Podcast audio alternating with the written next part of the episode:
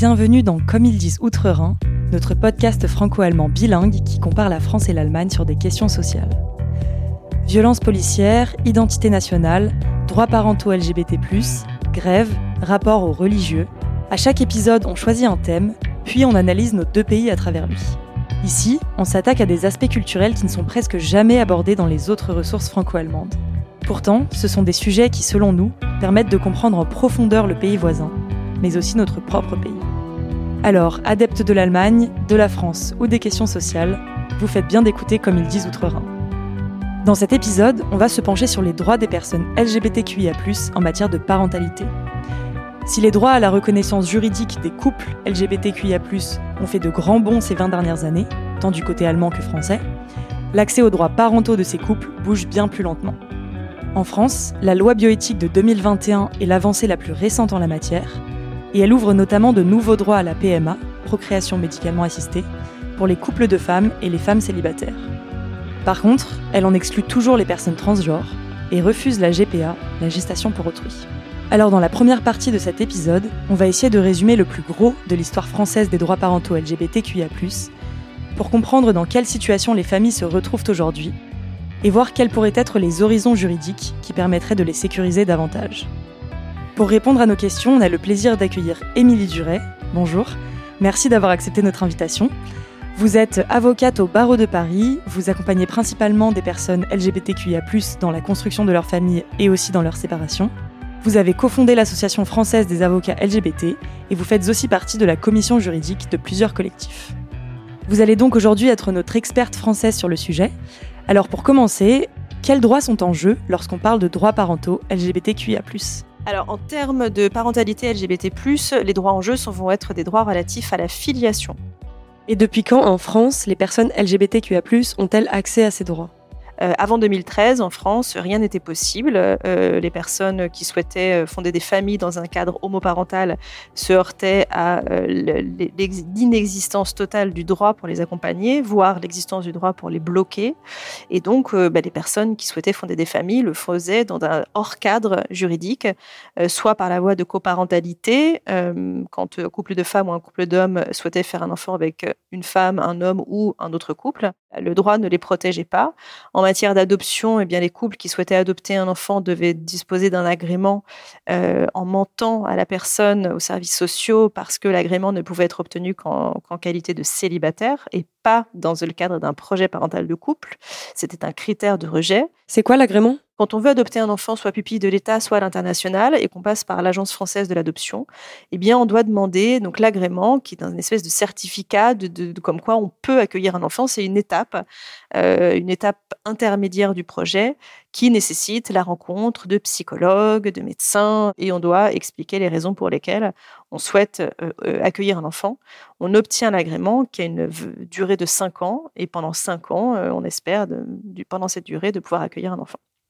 Donc avant 2013, les couples homoparentaux, pour être éligibles à cette adoption, devaient littéralement mentir et demander cet agrément en tant que célibataire. Oui, effectivement, on cachait les photos, les cadres, euh, voilà. Euh, on était obligé de se retrouver dans une situation de mensonge pour pouvoir présenter un dossier dont l'agrément euh, serait obtenu. Sinon, c'était une certitude que l'agrément ne serait pas obtenu. Et en 2013, il y a eu un événement d'une grande importance en France, qui est la loi sur le mariage pour tous. Alors, qu'est-ce que cette loi et qu'est-ce qui a changé avec? C'est la loi du 23 avril 2013 qui a été la loi qui a ouvert le mariage euh, aux couples de même sexe et la possibilité d'adoption dans le cadre de couples de même sexe. En France, les débats parlementaires ont duré plus d'un an. Il y a eu une euh, révolte d'une franche euh, très conservatrice et catholique de la France qui est descendue dans la rue. Ils étaient des centaines des milliers à se battre contre la question du mariage pour tous. Et donc, vraie première euh, étape dans la reconnaissance des familles homoparentales. C'est-à-dire qu'à partir de 2013, déjà, les couples ont pu se marier, qui était souvent le premier, euh, la première étape dans le fait de fonder une famille euh, de façon assez classique. Tout le monde n'y passe pas par le mariage, mais voilà, dans les parcours de vie, le mariage, ça constitue souvent l'étape avant de fonder une famille. Donc ça a été enfin possible. Il y a des couples qui se sont mariés après 25 ans de vie commune parce que bah, avant, ils ne pouvaient pas le faire et qu'ils ont souhaité euh, s'unir de façon légale. Et puis l'adoption a été ouverte et par l'adoption, ça a été la possibilité de, de demander des agréments en tant que couple, même si en pratique, il y a très peu de pays qui, encore aujourd'hui, acceptent de confier des enfants à des couples homosexuels. Donc ça n'a pas été la, conséquence pratique la plus importante. La conséquence pratique la plus importante, ça a été de pouvoir régulariser les enfants nés dans des couples de femmes, euh, les couples de lesbiennes qui avaient recours à des PMA à l'étranger. Alors, juste pour expliquer euh, le sigle, euh, la PMA, c'est donc la procréation médicalement assistée. On peut aussi dire AMP, aide médicale à la procréation. Et c'est un ensemble de techniques médicales qui interviennent dans la procréation. C'est le fait pour un couple hétéro comme pour un couple de femmes, de, d'avoir recours à soit une insémination, c'est-à-dire euh, on va déposer des gamètes masculines, donc du sperme, à l'intérieur euh, de l'utérus, soit d'avoir recours à ce qu'on appelle une FIV, c'est-à-dire qu'on va ponctionner des ovocytes, créer un embryon euh, in vitro et ensuite venir implanter l'embryon pour avoir recours à une grossesse. Pour les couples hétéros, bien, ce sont des processus qu'on utilise en cas d'infertilité en tout cas de difficulté à procréer. Et pour les couples de lesbiennes, tout simplement, ben, on n'a pas d'autre solution. Oui, alors, petite parenthèse, là, quand on mentionne des couples d'hommes et des couples de femmes, on fait majoritairement référence à des couples d'hommes et de femmes cisgenres, c'est-à-dire à des personnes dont le genre correspond à celui qui leur a été assigné à la naissance. Les personnes trans font le plus souvent face à d'autres problématiques spécifiques en la matière, sur lesquelles on se penchera un peu plus tard dans l'épisode. Donc, en 2013, la situation, c'est quoi? C'est que les couples de femmes vont la faire à l'étranger, tout simplement parce qu'en France, c'est légal que pour les couples cis-hétéros. Et en fait, après 2013, ça reste pareil, c'est toujours illégal. Mais le truc qui change, c'est que dorénavant, ces couples de femmes, quand ils reviennent en France, euh, ils ont de meilleurs droits vis-à-vis de l'enfant. Parce qu'avant, ça se passait comment? Eh bien, seule celle qui accouchait euh, était la seule mère légale. Donc, euh, la mère euh, qu'on appelle, alors euh, on peut appeler la mère sociale, la mère d'intention, celle qui n'a pas porté l'enfant, n'avait aucun droit à l'égard de l'enfant avant 2013. À partir de 2013, elle a pu mettre en place son lien de filiation à l'égard de l'enfant qu'elle n'a pas porté par la voie de l'adoption. Donc, ça a été vraiment la première grande étape pour toutes ces familles qui étaient dans des situations juridiques et précaires, qui étaient déséquilibrées, parce que euh, même quand tout va bien, c'est pas simple, mais alors en cas de séparation, quand euh, un des parents a tous les droits, y compris et surtout le droit de filiation, et l'autre n'a aucun lien juridique avec l'enfant, ça a été des familles qui ont été brisées, des parents qui ont été séparés de leur enfant, parce que la loi ne permet pas, ne permettait pas de sécuriser leur situation.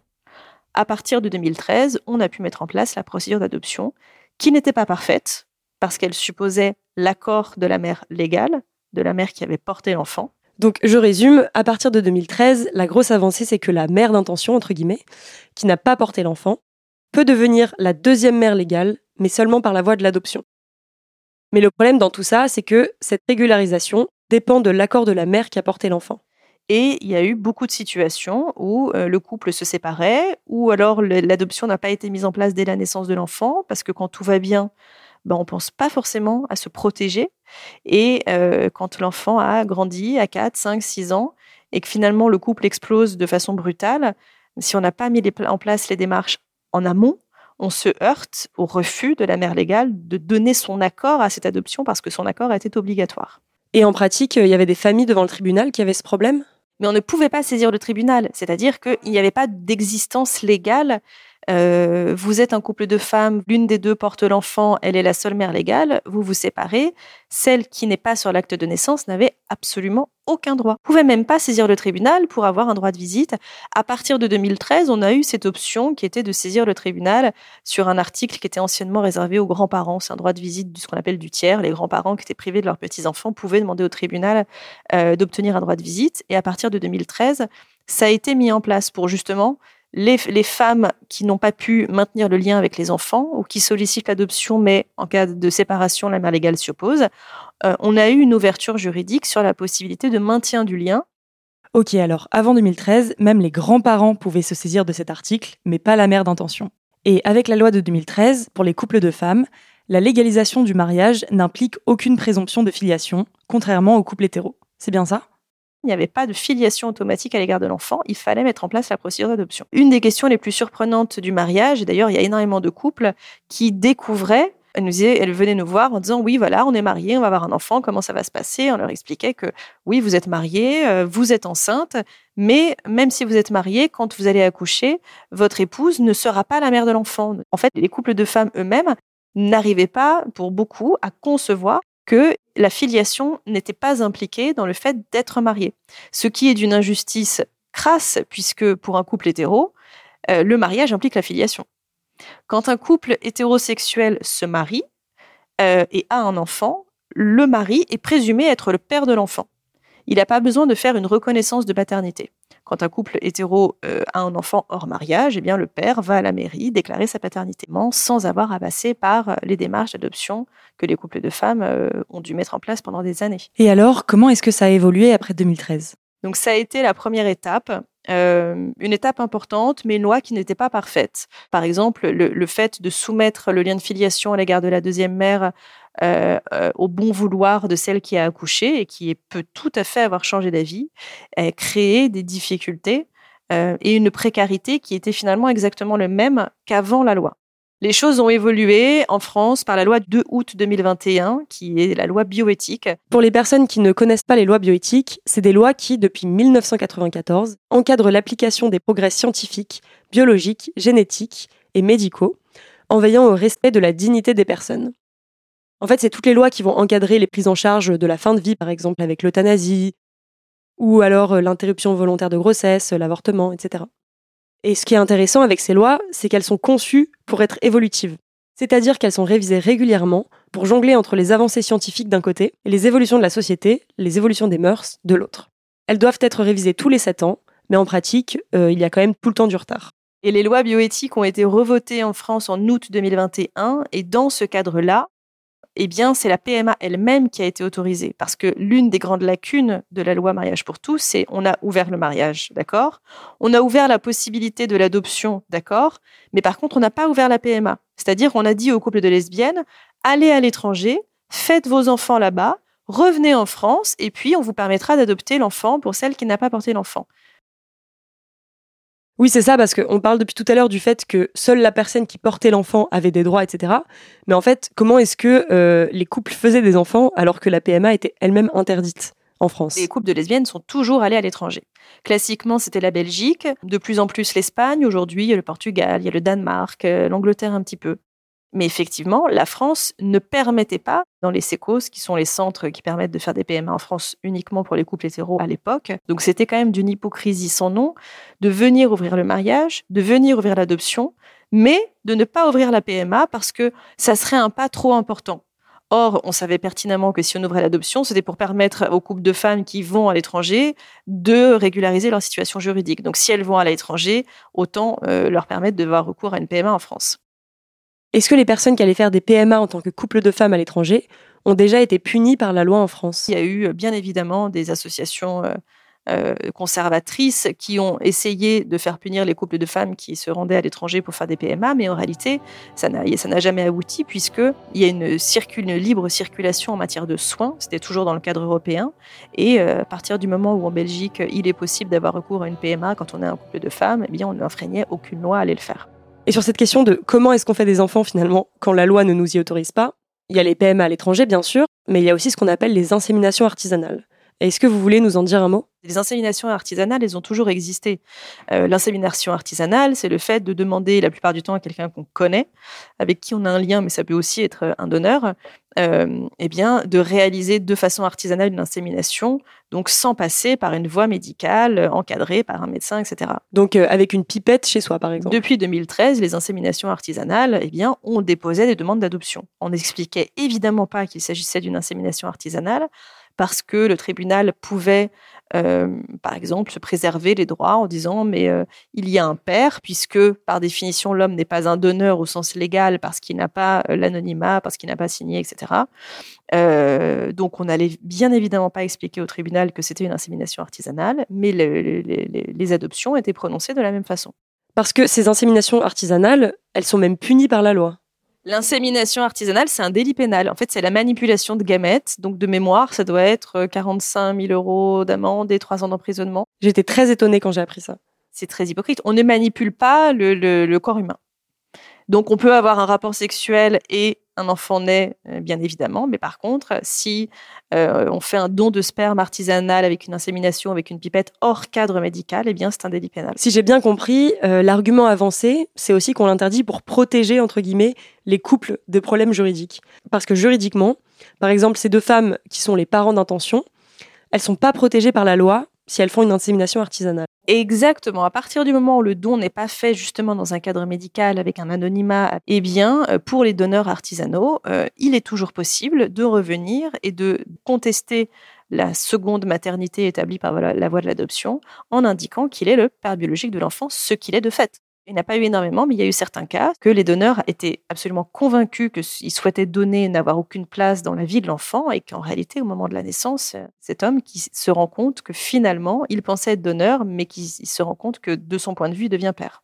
C'est d'une violence inouïe parce que le couple de femmes qui choisit un donneur et qui, euh, entre guillemets, euh, signe un contrat, même si euh, juridiquement aucun contrat peut être signé à ce titre-là, en disant bah voilà, tu ne nous demanderas rien, on ne te demandera rien, et qui se retrouve finalement à gérer la présence d'un père sur l'acte de naissance de l'enfant, euh, un père qui du coup de fait devient le père légal, donc il a des droits. Et c'est pas du tout le projet initial. Et avec ça, si ça arrive devant les tribunaux, par exemple, il n'y a aucune empathie ou aucune compréhension pour le couple de femmes? Il y a de l'empathie pour les couples de femmes, mais à partir du moment où il y a le père de l'enfant, puisque si à partir du moment où il est sur l'acte de naissance, il devient le père, eh bien, il est le père de l'enfant, il a des droits. Et vous, vous avez déjà eu des cas comme ça? C'est vraiment très rare, mais ça existe.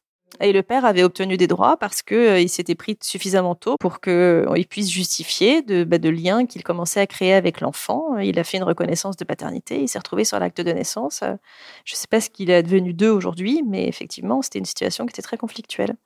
Et donc, si on revient à la loi bioéthique de 2021, il y a toujours en fait ce refus de reconnaître l'insémination artisanale. Oui, absolument. L'insémination artisanale n'est pas reconnue et on a tenté aussi euh, de faire voter ce qu'on appelle le don dirigé, c'est-à-dire je viens avec mon donneur, celui avec qui j'aurais fait une insémination artisanale, ben, je préférerais que ce soit fait de façon euh, safe, dans un cadre médical et euh, dans un cadre légal, mais ça a été refusé également. Parmi les amendements non votés, en tout cas rejetés dans le cadre des lois bioéthiques, celui-ci en faisait partie, oui. 2021 a ouvert, à la fois ouvert la PMA euh, aux femmes seules et aux couples de lesbiennes en France, même si je trouve que moi ça reste assez théorique. Alors ça dépend des, régions, mais les délais sont quand même considérablement longs, ce qui fait que quand vous êtes un couple euh, et que vous avez le temps, bah, effectivement, vous pouvez faire une PMA en France. Quand vous êtes un couple et que vous, le temps passe et que vous avez un tout petit peu moins de temps, bah, les, les personnes continuent d'aller à l'étranger parce que c'est beaucoup plus rapide et beaucoup plus simple. Et depuis la loi de 2021, c'est aussi entièrement remboursé, et ce, aux mêmes conditions euh, que les couples cisgenres hétéros. C'est remboursé, exactement. Il y a une possibilité de solliciter le remboursement par la sécurité sociale d'une PMA réalisée à l'étranger, à condition de justifier euh, les délais étaient trop longs et que l'état de santé, par exemple, nécessitait d'avoir recours à une PMA plus rapidement. Je ne sais pas s'il y a un dossier qui a abouti, mais en tout cas, c'est prévu. Donc ça, c'est sur la partie de facto PMA en tant que telle. Et sur la partie filiation, euh, ont été entendues les critiques sur l'adoption, sur le fait que euh, la mère légale devait donner son accord, qu'il y avait énormément de situations de séparation qui étaient très conflictuelles, avec des situations de rupture des liens entre les enfants et la maman sociale. Et donc, c'est la même chose. Ils ont réformé la façon d'établir la filiation euh, par la loi bioéthique de 2021. Et aujourd'hui, le système a changé. Ce n'est plus, on n'établit plus la filiation après la naissance de l'enfant comme on le faisait avant on l'établit avant même sa conception.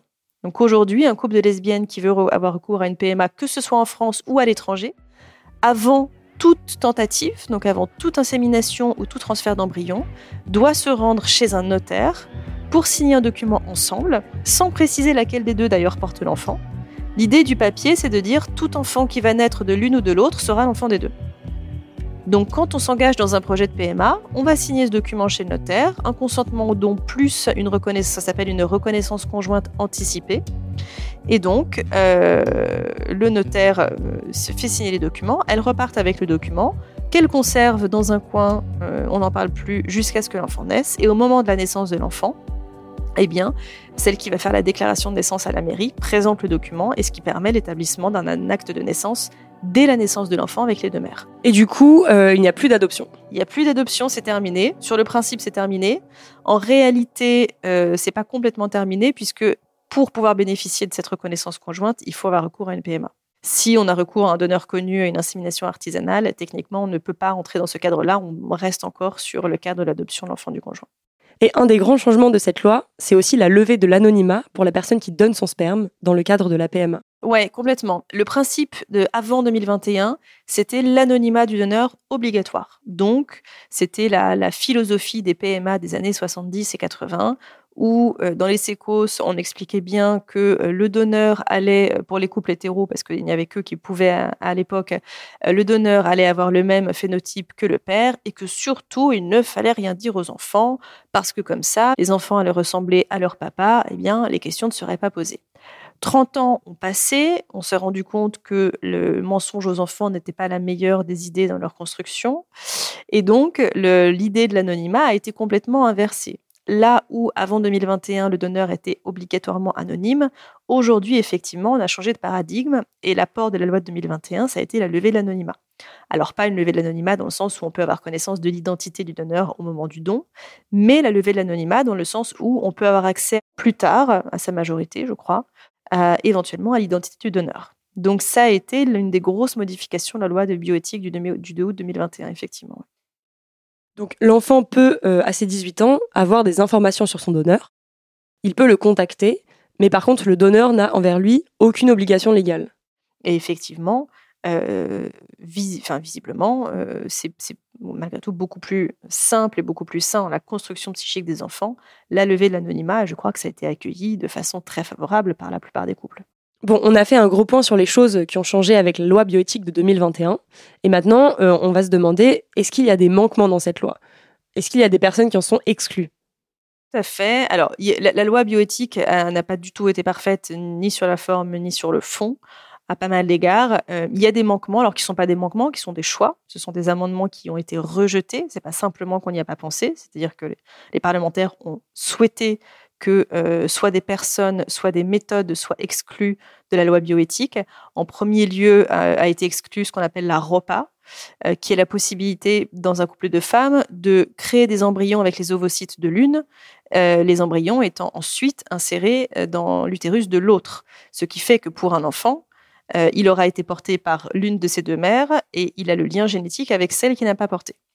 Donc c'est ce qu'on appelle euh, la méthode de la double maternité dans le langage courant. Et donc dans cette méthode de la double maternité, entre guillemets, l'enfant aura le patrimoine génétique d'une des personnes grâce à ses ovocytes, mais il sera né du ventre de l'autre. Littéralement le ventre, l'utérus. En fait, euh, l'une des deux euh, donne ses gamètes, donc ses ovocytes, on crée des embryons, et l'autre porte l'enfant. C'est une méthode qui est beaucoup utilisée en Espagne, euh, qui, qui, fonctionne très bien. Il y a des couples pour lesquels eh bien, avoir un lien particulier avec l'enfant est important. Euh, et puis, il y a des couples, justement, on parlait d'infertilité, euh, qui ont des difficultés d'infertilité. Par exemple, une femme qui peut tout à fait porter un enfant, mais qui a une réserve ovarienne qui est très, très faible.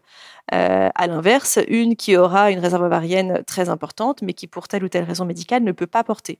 Et en réalité, euh, la repas, c'est aussi pour ces couples-là. Aujourd'hui, en France, la repas a été rejetée. Les parlementaires ont refusé d'ouvrir la repas en France pour des raisons purement euh, démagogiques et politiques. C'était que derrière la repas se pouvait se cacher tout au fond du bois l'idée de la GPA. Parce qu'à partir du moment où on se dit que on crée des embryons avec une personne et qu'on va les implanter euh, pour qu'une autre personne les porte, ça ressemblait de leur point de vue beaucoup trop à la GPA. Et puisque la GPA, c'est un no-go absolu en France, en tout cas pour l'instant, c'est considéré comme étant contraire à l'ordre public et je ne suis pas persuadée, hélas de mon point de vue, mais que les choses avancent sur ce point-là. Alors la GPA, ou gestation pour autrui, désigne ce qu'on appelle communément les mères porteuses. C'est-à-dire qu'une personne qui a la possibilité de mener une grossesse va porter l'enfant pour le compte d'un couple de parents, qu'on appelle les parents d'intention.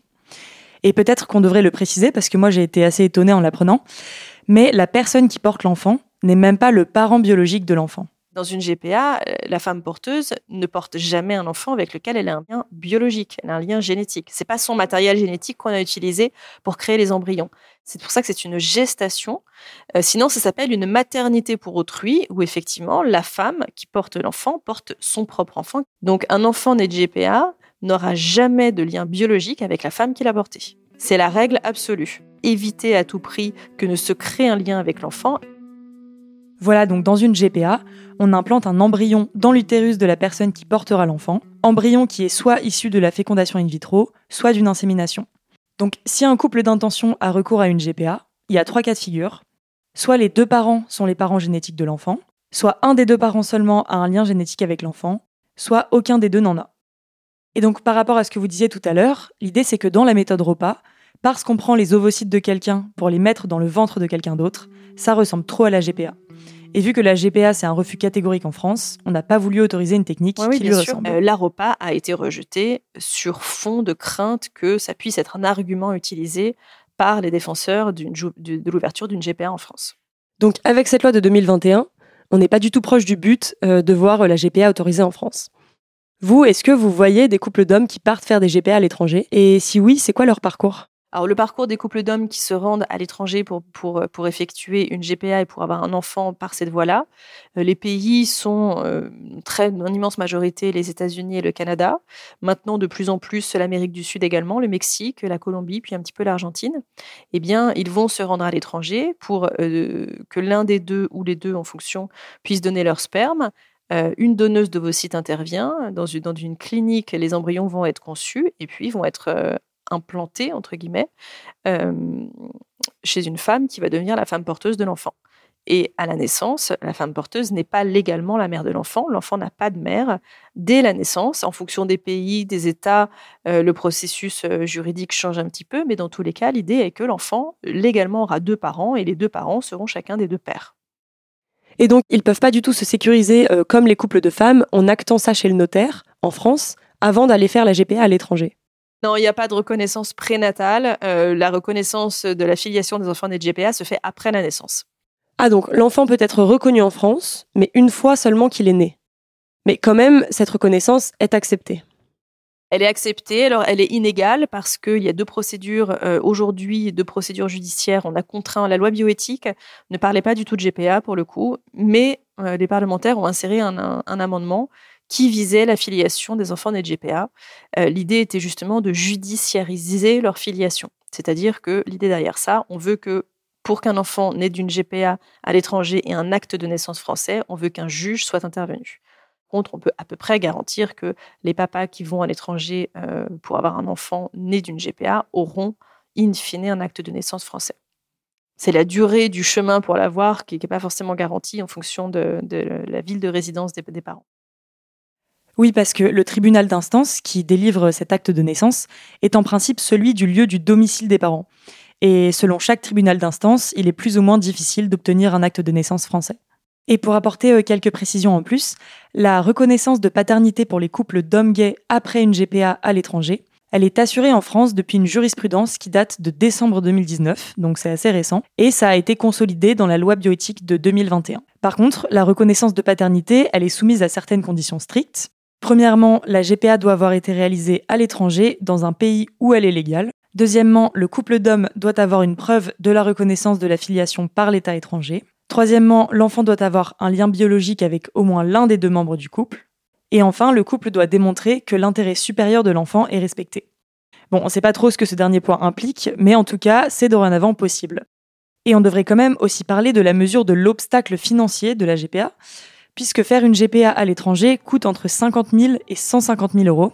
Aux États-Unis, d'ailleurs, c'est même plutôt entre 80 000 et 150 000 euros. Parce qu'il faut prendre en compte différents frais. Il y a les frais d'agence qui coordonnent le processus et trouvent la personne qui va porter l'enfant. Il y a les frais médicaux euh, liés au traitement de fertilité, aux examens, aux échographies, à l'accouchement, etc. Parce que bah, il n'y a pas la sécurité sociale. Les frais juridiques d'avocats spécialisés en droit de la famille et en droit de la reproduction qui vont s'assurer que les droits des parents d'intention vont être protégés à la naissance de l'enfant. Et il y a aussi euh, la rémunération de la personne qui va porter l'enfant, évidemment. Et enfin, les frais de voyage et d'hébergement pour aller euh, dans l'état où la GPA est réalisée.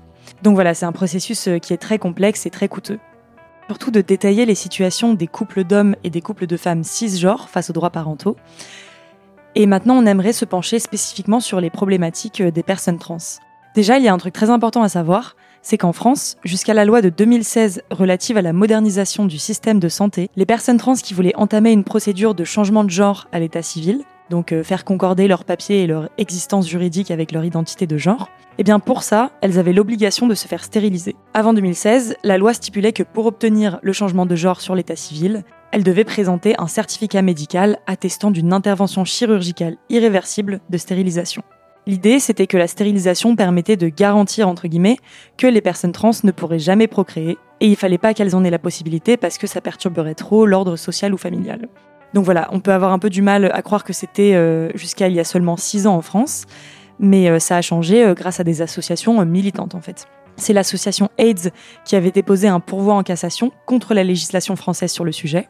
Et le 6 octobre 2016, la Cour de cassation, qui est la plus haute juridiction judiciaire en France, a rendu un arrêt historique qui a statué que l'obligation de stérilisation forcée était contraire aux droits fondamentaux, notamment le droit à la vie privée et familiale garanti par la Convention européenne des droits de l'homme, et donc qu'elle devait absolument être abrogée. Donc jusqu'à 2016, il fallait littéralement choisir entre avoir un état civil conforme à son identité de genre ou avoir un enfant. Alors évidemment, beaucoup de personnes trans avaient quand même des enfants, mais soit elles devaient garder officiellement leur identité de genre assignée à la naissance, donc faire le deuil pour toujours d'un changement d'état civil, soit elles changeaient d'état civil après avoir eu des enfants, mais leur statut parental n'était pas mis en accord avec leur genre.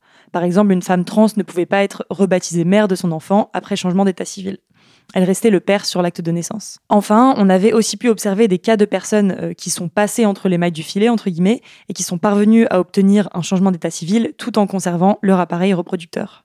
Bon, en tout cas, depuis 2016, donc, les personnes trans peuvent changer d'état civil sans preuve de stérilisation. Mais est-ce que ça a réglé pour autant la reconnaissance de leur statut de parent? Parce que la loi bioéthique de 2021 n'a pas vraiment repensé les droits des personnes trans. Alors en réalité, la loi du, 2 août 2021 a euh, délibérément exclu les personnes trans de la possibilité d'avoir recours à une PMA. Même chose, c'est un choix politique. Euh, ce n'est pas qu'on les a oubliés, c'est que expressément, on a souhaité que les personnes trans ne puissent pas avoir recours à une PMA en utilisant leurs propres gamètes. Donc, dans le cadre d'un couple euh, de personnes avec une personne trans, eh la personne trans ne pourra pas utiliser ses gamètes si elle a effectué une modification d'état civil. Donc, par exemple, on a un couple de femmes dont l'une est trans, et cette personne trans qui dispose encore de ses gamètes ou de son sperme. Une PMA française ne pourra pas être le parent biologique de son enfant si elle veut avoir recours à une PMA en France. Il faudra avoir recours à un donneur, un donneur de sperme, alors même que elle pourrait euh, être le donneur mm, pour concevoir ses propres enfants. Et c'est possible pour elle de congeler son sperme? C'est possible, mais on ne peut pas le faire dans le cas où on est une personne trans pour bénéficier d'une PMA. Même si la personne congèle son sperme alors qu'elle a encore son état civil masculin, elle peut pas le réutiliser par la suite, par exemple pour une insémination avec sa femme. Non, on pourra pas le réutiliser. Ah oui, c'est une discrimination totale. Euh, elles peuvent avoir recours à une PMA en présence d'un donneur. La filiation, on pourra l'établir par la suite, mais en tout cas, le lien génétique ne sera pas présent. Et dans le cas où ce couple de femmes, dont l'une est une femme trans, conçoit un enfant naturellement, entre guillemets, alors que ces deux femmes à l'état civil, eh bien, comment on gère ça? Parce que, comme on l'a dit, depuis 2016, vu qu'il n'y a plus d'obligation de stérilisation, dans certaines configurations comme celle-ci, une personne trans peut changer d'état civil, puis faire des enfants sans intervention. Eh ben, on est dans une, dans une situation compliquée, puisque on n'a pas la reconnaissance conjointe parce qu'on n'a pas recours à une PMA, et qu'à la fois, c'est la seule façon d'avoir une filiation, une double filiation maternelle, par exemple, pour le couple. Donc, on est dans une situation juridique un peu compliquée. Oui, et par exemple, en février 2022, la loi a dû statuer sur cet exact cas de figure. En fait, euh, il y a une femme trans qui a eu un enfant avec sa partenaire, et cet enfant a été conçu de manière naturelle, toujours entre guillemets, après changement d'état civil. Donc, elle possédait encore son appareil reproductif, mais elle était reconnue comme femme à l'état civil. Donc, un peu avant la naissance de son enfant, elle avait fait ce qu'on appelle une reconnaissance prénatale de l'enfant devant le notaire. Mais quand le couple a voulu retranscrire cette reconnaissance de l'enfant sur l'acte de naissance, l'officier d'état civil avait refusé en disant à cette femme que sa seule solution était d'adopter son propre enfant. Et donc le couple a commencé une bataille juridique qui a duré huit ans. Et on lui a proposé l'adoption, on lui a proposé d'être inscrite sur l'acte de naissance mais en tant que père, on lui a proposé d'être ni père ni mère mais d'être inscrite comme parent biologique sur l'acte de naissance français, ce qui était d'ailleurs assez inédit dans le droit français euh, qui est très binaire. Mais elles ont toujours refusé et elles ont tenu bon pour que le lien génétique de mère soit bien inscrit. Et donc, en 2022, après des années de bataille juridique, la Cour d'appel de Toulouse a officiellement reconnu cette femme trans comme mère biologique de son enfant, établissant la première double filiation maternelle en France. Cette décision, c'est un arrêt, donc elle ne va pas forcément euh, faire jurisprudence et s'appliquer à tous les cas similaires, mais c'est quand même une première décision historique dans la reconnaissance filiale des parents trans. Et donc, pour revenir à ce qu'on disait, est-ce qu'on peut dire qu'on est encore dans une forme de vide juridique vis-à-vis de ces situations aujourd'hui en France De la même façon que il y a des papas en France, il y en a eu plusieurs, qui ont accouché de leurs propres enfants dans le cadre de couples d'hommes. Qu'est-ce qu'on fait?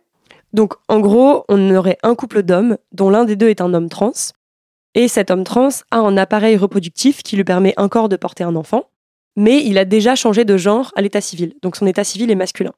Du coup, quand l'enfant naît, il y a deux pères dont les deux sont les pères biologiques. Et donc, en effet, comment est-ce qu'on fait dans ces cas-là, au niveau juridique?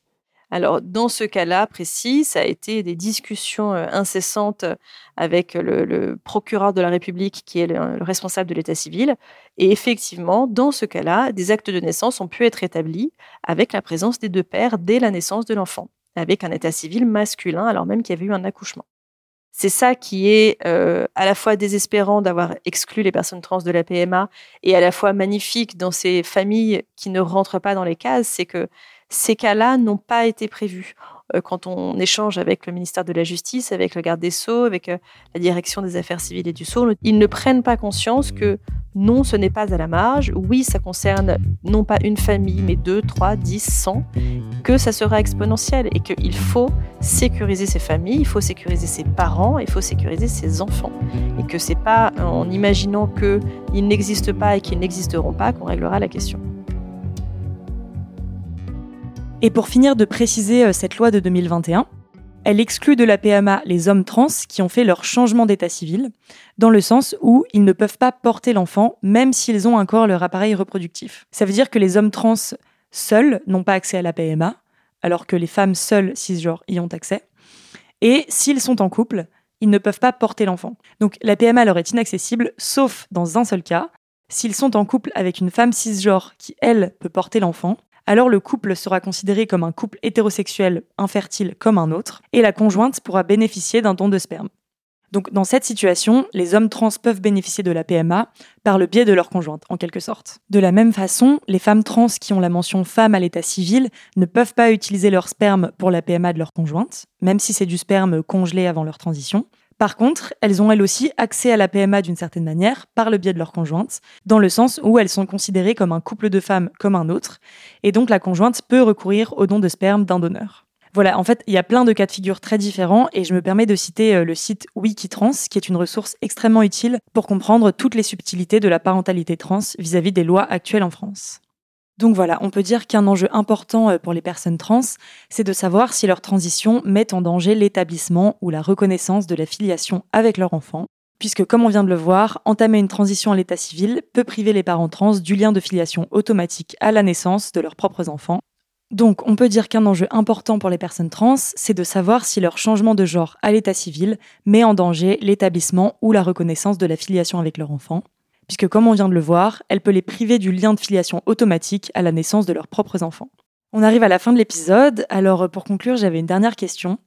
Selon vous, qu'est-ce qui pourrait être amélioré dans la prochaine révision de la, loi prochaine bioéthique Je serais bien embêtée de vous dire à quelle date à peu près elle sera votée, puisque celle de 2021 a je ne sais combien d'années de retard. De mon point de vue, les lois, la loi bioéthique de 2021, les amendements qui ont été rejetés auraient dû être inclus. La ROPA aurait dû être acceptée. On devrait faciliter et accepter la PMA pour les personnes trans. Et puis un jour, peut-être, je ne suis pas persuadée que ce soit sur la prochaine, mais je pense que la question de la GPA devrait être devrait être euh, posée. Faut arrêter avec la GPA parce que c'est un débat que je trouve très hypocrite. Euh, les, couples vont à l'étranger, des couples homo comme des couples hétéros. La GPA, c'est principalement des couples hétéros. On a toujours la vision des couples d'hommes qui se rendent aux États-Unis pour faire des enfants, mais la GPA, c'est principalement, euh, principalement des couples hétéros qui ont, qui ont recours pour des questions d'infertilité, justement. Je pense que la question de la GPA devra être débattue devra être ouverte, qu'il est bien plus intéressant de s'y intéresser, justement, d'en parler, d'écouter ce que les, femmes ont à dire, ce que les couples ont à dire, et de voir peut-être comment on pourrait, en France, permettre aux femmes de devenir femmes porteuses et aux couples de pouvoir bénéficier d'une GPA à la française avec toutes les notions éthiques qui s'y accompagnent. Je ne suis pas persuadée que ce soit le cas dans les prochaines lois bioéthiques, mais en tout cas, c'est quelque chose qu'on peut espérer.